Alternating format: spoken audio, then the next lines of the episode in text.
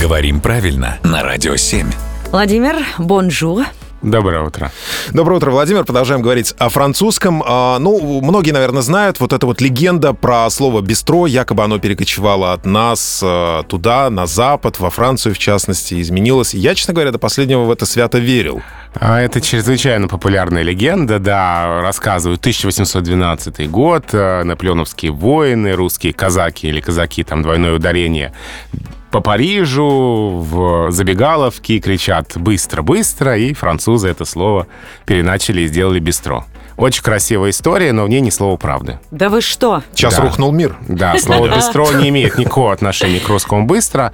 И здесь, пожалуй, самое яркое доказательство, что впервые в словарях французского языка «бистро» встречается в 1880-х годах. То есть вот представьте себе французов, да, если поверить в историю с, с наполеоновскими войнами, 70 лет про это слово знали и молчали. А откуда оно появилось? А, Это слово французское, и там французский корень э, со значением, ну, какое-то такое не очень хорошее заведение, дешевое, с не очень качественной выпивкой. Изначально такой, то есть такой кабачок, трактирчик, э, где не бог весь что подают. И где быстро обслужат? А потом уже это стало обозначать, в принципе, ресторан, и вполне возможно там вкусно поесть. Я знаю такие места. Именно бистро. Спасибо, Владимир.